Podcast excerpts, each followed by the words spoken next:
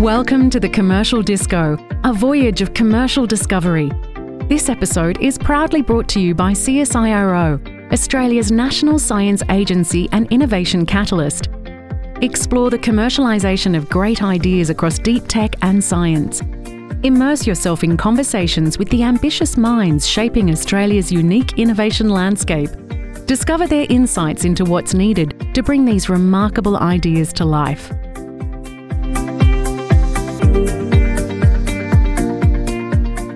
Hello and welcome to the Commercial Disco podcast. I'm James Riley, editorial director at innovationaus.com. The Commercial Disco is brought to you in partnership with the National Science Agency, CSIRO. And today we're talking to the Deputy Leader of Opposition and Shadow Industry Skills and Training Minister, Sussan Ley. Welcome. Hi, James. Great to join you and all of your audience to talk about subjects that we are all so passionate about. Okay, before we get into the nitty gritty of it, the industry portfolio is kind of dear to the hearts of a lot of our listeners, myself as well. How's the portfolio going? What have you been doing? I love it. And as deputy in our party and our opposition, I'm able to choose my portfolios, and I definitely wanted this one.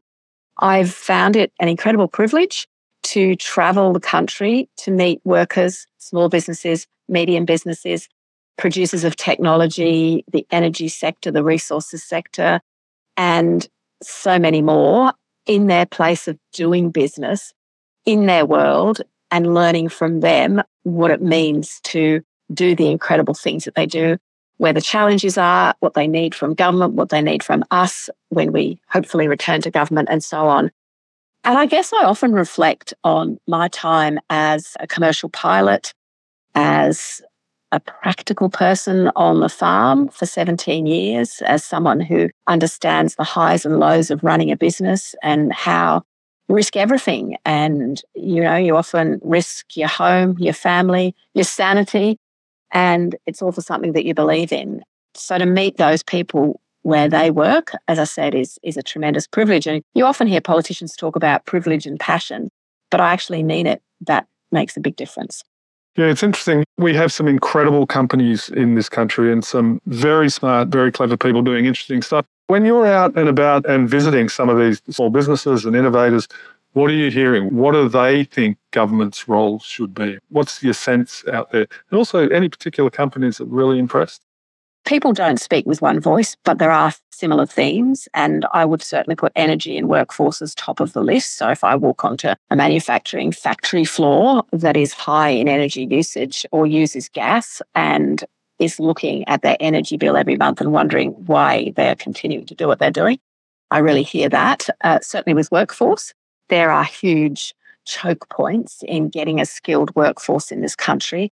And that's something that this government is not doing enough about. They have completely misunderstood, I think, the workforce needs, the balance between bringing in skilled workers and training our own. So we know that everyone does what they do differently. But there are things that government should do to put the basics in place energy, workforce, and of course, industrial relations, which is looming, but the changes are pretty scary for a lot of businesses at this point in time. Look, I don't want to pick winners because everyone is different and special in their own way. But if I can do one shout out to Dr. Shami and the team at Vitex in Western Sydney, that would be one of the largest, if not the largest, complementary medicines manufacturers in Australia and some of your listeners might know what complementary medicines are. Well, they're your fish oil tablet, your nutrients. It's a booming $6 billion market. And it's where that Australian logo flies our flag internationally in a very proud way. It's a good product. And we've got world class agriculture, which is close to my heart, feeds into nutraceuticals and a health regulatory system of the highest standard. I can say that as a former health minister. I don't want to give away all Dr. Shami's secrets, but it was just like walking into Willy Wonka's chocolate factory. It was truly amazing. So that's just one sector that I want to call out because it's not something people would immediately think of. But my goodness, it's doing well. And it was backed in by our government's previous, the previous government's modern manufacturing strategy.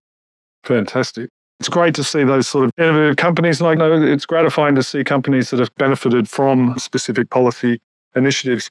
So let's move on to the NRF, the National Reconstruction Fund. That's the, the $15 billion fund, the signature policy of this government and this Prime Minister. The Prime Minister recently said that the fund was open to business. You've been quite critical of a slow rollout. Just talk us through it. I mean, given the coalition didn't support the NRF legislation as it came through, what's your thinking on this? The National Reconstruction Fund is not the answer for our manufacturing industries. And even if you think it is, the fact that almost a year after the legislation for the fund passed the parliament, it hasn't handed out a single dollar, just goes to show how slow, how glacially slow is the rollout. And I believe the government should not have torn up a single coalition program until their program was in place and ready to fund projects. That's the kind of statement I can make about the NRF. Do people want the government to take an equity position in their business? That's actually what this NRF is, because it's not grants. It's not the support that we had under the Modern Manufacturing Initiative that I believe was very successful. In fact, the proof is there that it was successful. The Prime Minister was asked about it recently and he said it's uh, got construction as one of its priorities. No, it hasn't. So he doesn't even understand the priority areas of the fund. And meanwhile, we have a vacuum. Well, manufacturing businesses just can't afford for there to be no policy.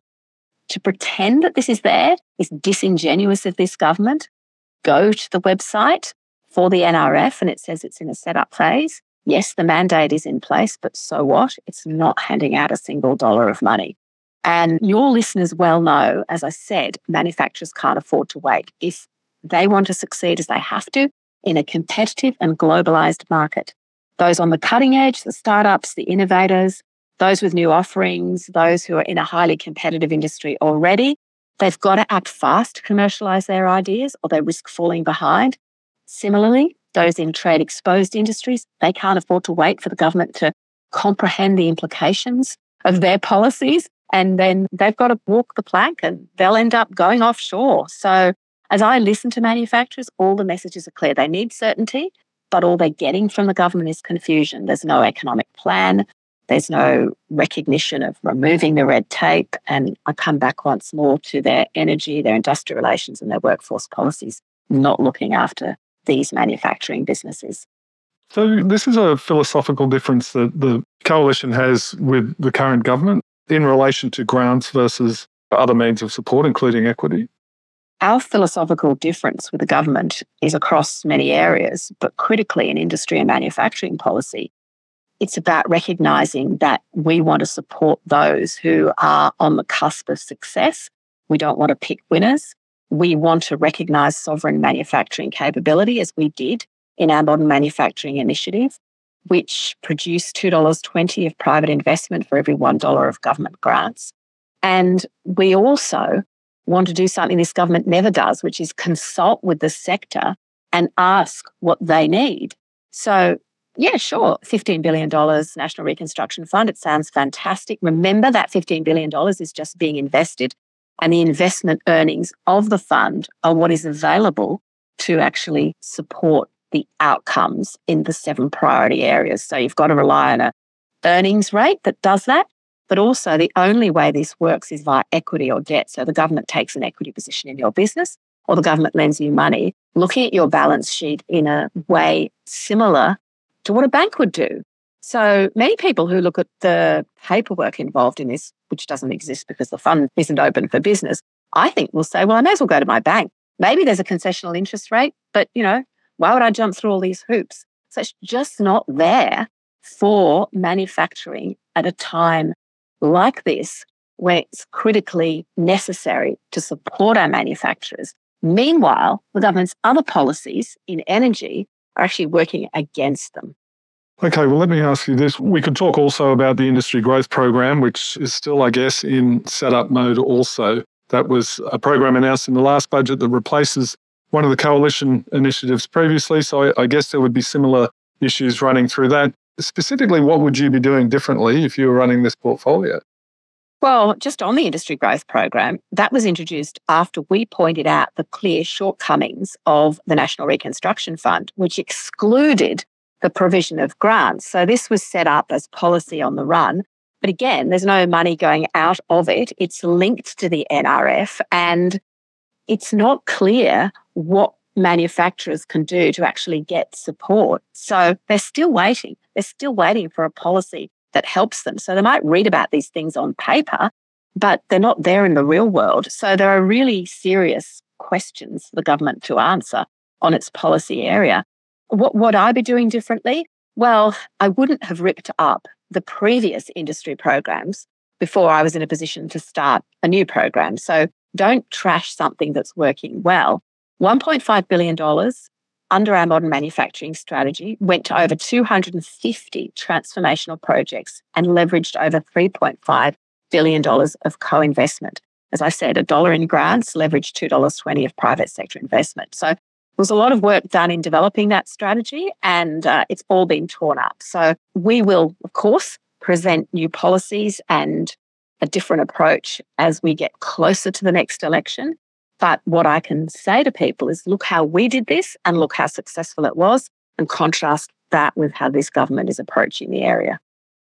Okay, I want to ask you about a US policy now, the Inflation Reduction Act, IRA or IRA, I think they call it in the US. The NRF was announced in Australia prior to the IRA, the Inflation Reduction Act in the US. Right, so that's not the response from this country to that huge subsidy program in the US that's dragging manufacturing back onto domestic shores over there. So I'm going to ask, like, should the Australian government be specifically responding to the IRA in some way to retain manufacturers here and make sure we don't lose them? And what would you be doing? We have to recognise that the Inflation Reduction Act is a significant international policy with massive pull incentives to the US, structural incentives that have been put in place by the US government. Yeah, I mean, it's going to attract businesses internationally. If you look at Tritium in Brisbane, you can see a great Australian story moving to the US, losing 400 jobs on the way. I know others are considering it too. We can't stump up the sorts of cash to compete like that. So, of course, we would never suggest that. But we have, as a country, got everything going for us. We've got a safe country, we've got a stable country, we've got an incredible lifestyle advantage, we've got a smart and capable workforce, we've got world class educational institutions, the world's best tradies, the world's best engineers. So, Look, I mean, if we're going to square up with the Inflation Reduction Act, we need to be doing everything we can to drop the barriers that are in place that diminish those advantages that I just mentioned. Got to get our supply chains efficient, as efficient as possible. I mean, right now we can't even clear our ports. We've got to get our power prices down. Otherwise, manufacturing is not going to be viable. And we have to get all levels of government working together to back businesses to start and to grow. So Look, this issue I have with the way the government's approaching it is they're putting the Australian taxpayer up against the US government with their National Reconstruction Fund because the NRF, as I described previously, is basically a national bank. It's not going to work fast enough. It's not going to compete with the Inflation Reduction Act's structural incentives. And we're now in a critical period unless the government takes action in the next six to 12 months. I think companies will decide to move to the US. But would you, obviously, on scale alone, we can't kind of compete with the kind of programs that they're running. But is there a role for Treasury to reform tax policy in relation to some of the areas targeted by things like the NRF? I think there's a primary responsibility for this government to get its energy policy right. And unless you do that, everything else will take second place. So that's my main and central criticism.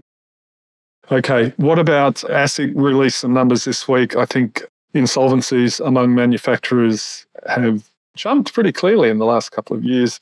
And, you know, I think inflation and supply chain issues have been part of that issue. What would you be doing right now to relieve pressure on some of those smaller manufacturers that, that are literally going to the wall? Well, what you're asking, James, is what would we do about a problem that's been created by this government. And you have to look at what has happened and why, and their own responsibility to clean up their own mess because the tripling of insolvencies in manufacturing and construction is hugely concerning. So if you go back two years when we were in government and compare that time to now, we have had a tripling in insolvencies in the manufacturing and construction industry because it is just too expensive to build things and back again to the government's energy policy, their industrial relations policy, and their misunderstanding of the skills needs in this country. Everything, and I'll take houses because you know everyone relates to that. Everything that you need to build a house is going up in price: steel, aluminium, glass, concrete. the safeguard mechanism, which is part of energy policy, the inability to lend certainty to those who might invest in our resources sector, particularly in gas.